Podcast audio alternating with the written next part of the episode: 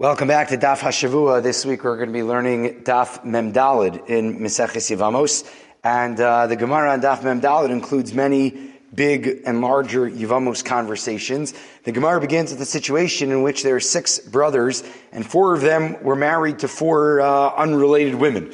And the case that the Gemara presents is when four of the six brothers die, and the oldest surviving brother, uh, the Gemara says, is allowed to be miyabim all four, uh, all four wives. And each of these women would need some sort of yibum or chalitza because they're all coming from different husbands. So the Gemara wonders whether this, uh, whether or not the Beis Din would advise this man to marry uh, brother number five from the original six. Again, the first four died. Would brother number five be advised to marry all four wives, uh, as that could uh, potentially come pretty uh, pretty expensive? The Gemara says, and the Gemara comes along, and the Gemara answers that this would only apply, uh, and and the advice that is given to this man to be able to marry them would only apply in a case where it was clear that he was able to support them, where it was clear that it wouldn't be uh, financially constraining on this man, and uh, he was able to support them. So the Gemara then presents uh, and continues presents a case where you have two brothers. We'll refer to them as Ruvain and Shimon. And Ruvain was married to two unrelated women,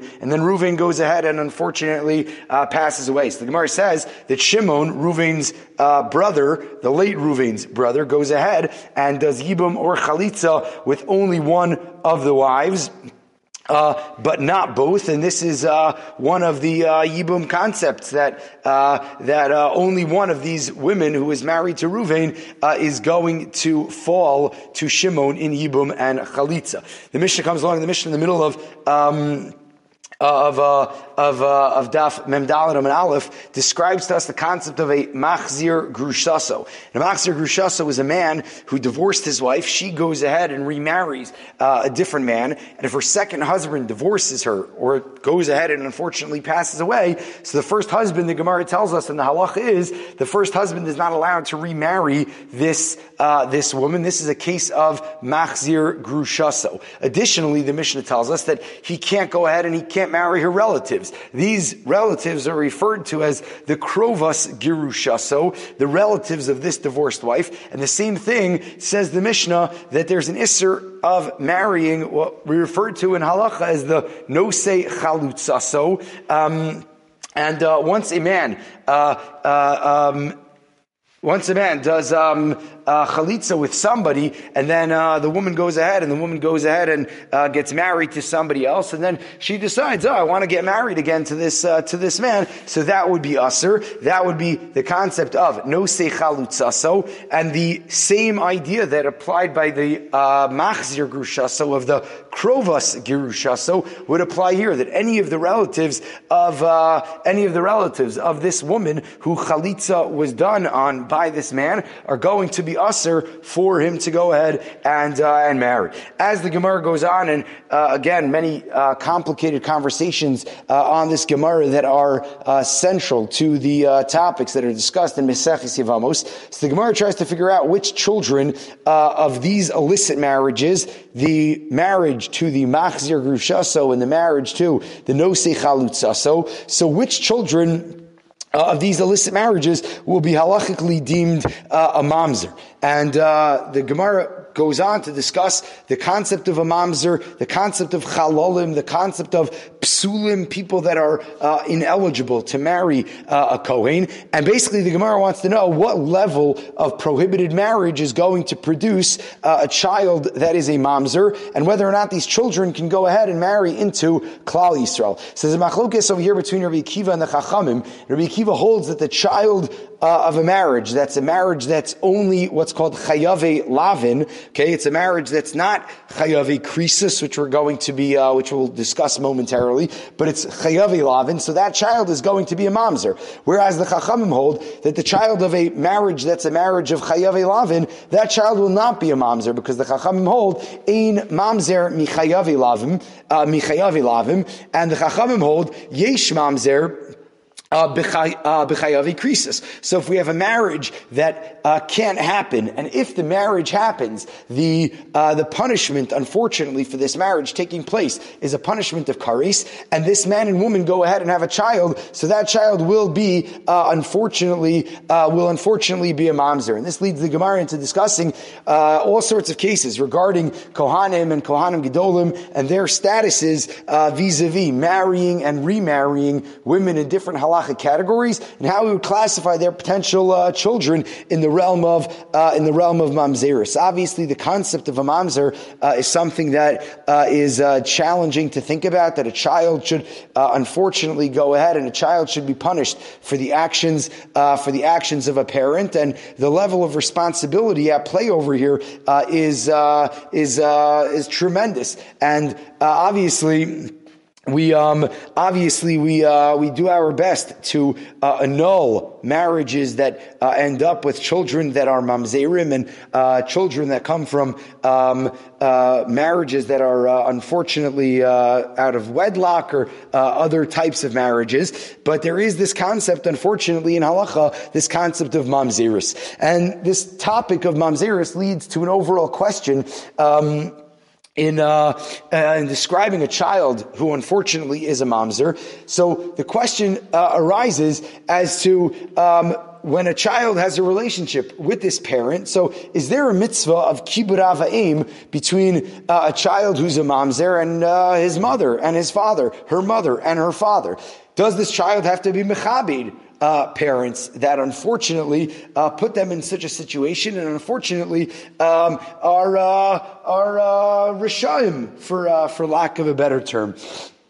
So this is a uh, very uh, often quoted topic in halacha, and we'll try to understand this uh, this question over the course of the next few moments. So the Mishnah and the Gemara earlier in uh, in our Masechta actually, Adaf Chavav Amud Beis. So the Mishnah over there and the Gemara over there describe a case where a father has a child uh, that's a mamzer, and that child, the Gemara says, is going to be chayav for hitting and cursing his father. The Gemara says that this is a case where uh, a father did tshuva, and that's why the child child's going to, to, to, to be But if he doesn't do tshuva and the child, uh, uh, hits the parent and the parent is still considered to be rasha, so the, uh, the Gemara says that you're not going to be chayiv.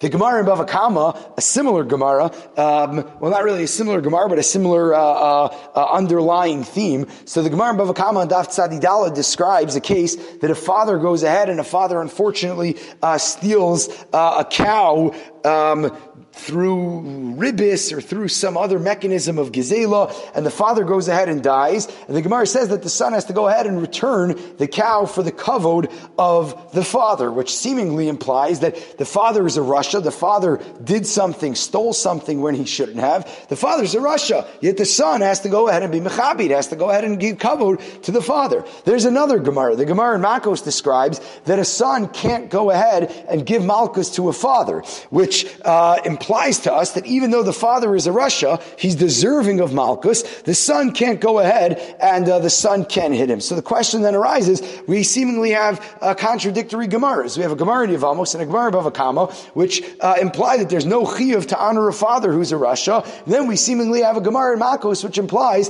that, uh, that a person would have to honor a father that is a rasha. So uh, these are the Gemaras that uh, that appear in uh, in uh, uh, in the Gemara, and the Rishonim weigh in on uh, on this question. So the Rambam in Hilchos Mamrim uh, in Perak Vav Halach Yid Aleph describes that a mamzer needs to be mechabit his father, and it's assur to go ahead and it's assur to hit and to curse one's father. And the Rif comes along, and the Rif agrees with the Rambam as well. On the flip side, Tosfos in Yevamos on that Gemara on Daf Chav Beis says that there's no chiyuv of kavod for a father that's a rasha. So uh, we have over here the Rambam and the Rif on one side, Tosfos on the other side of this uh, of this equation. So what do we do, and how does the Shulchan Aruch paskin? So uh, when we look in the Shulchan Aruch, so it plays out exactly how we would expect. So the Shulchan Aruch in uh, Reish Mem in Sif Yud Ches describes that if a father is a Russia, so you need to go ahead and uh, and honor the father, and you need to have uh, have uh, have mora. The Ramah comes along, and the Ramah says there's a Yesh Omrim,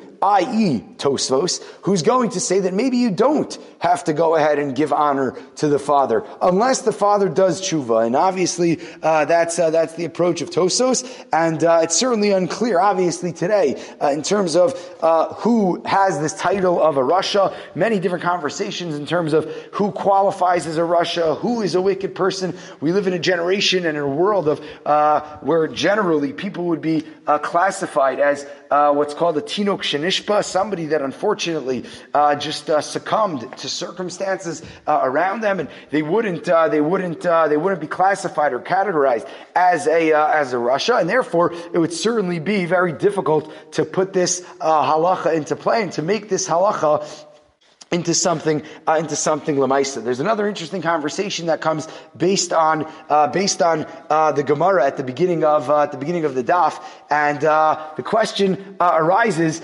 with regards to people that aren't necessarily in position to have children for one reason or another. And whether or not a man who's already fulfilled pru'urvu, could be later on in life or something happened, and whether or not a person who's no longer married has an obligation to go ahead and get married, um, and uh, even though they might not have children. So the Shulchan Aruch and Even HaEzer, right at the beginning uh, of Even HaEzer, in Hilchas pru'urvu, uh, in Siman Aleph, uh, Sif Ches, describes that even if a man fulfilled pru'urvu, so it's assur for a person to remain single. That you have to go and you have to marry somebody that can have children, who can conceive, if he has the money and if he can, uh, if he can afford it. So the Beis Shmuel, who, uh, one of the Nosei Kalim on the Shulchan Aruch over there writes that this is an Isser Durabanan, but it is learned out, it's an Asmachta that's learned out from the Pasuk of Lo Tov Heyos Adam Levado, that a person shouldn't be, uh, live by themselves, a person shouldn't live alone. But he goes ahead and describes over there in the, um,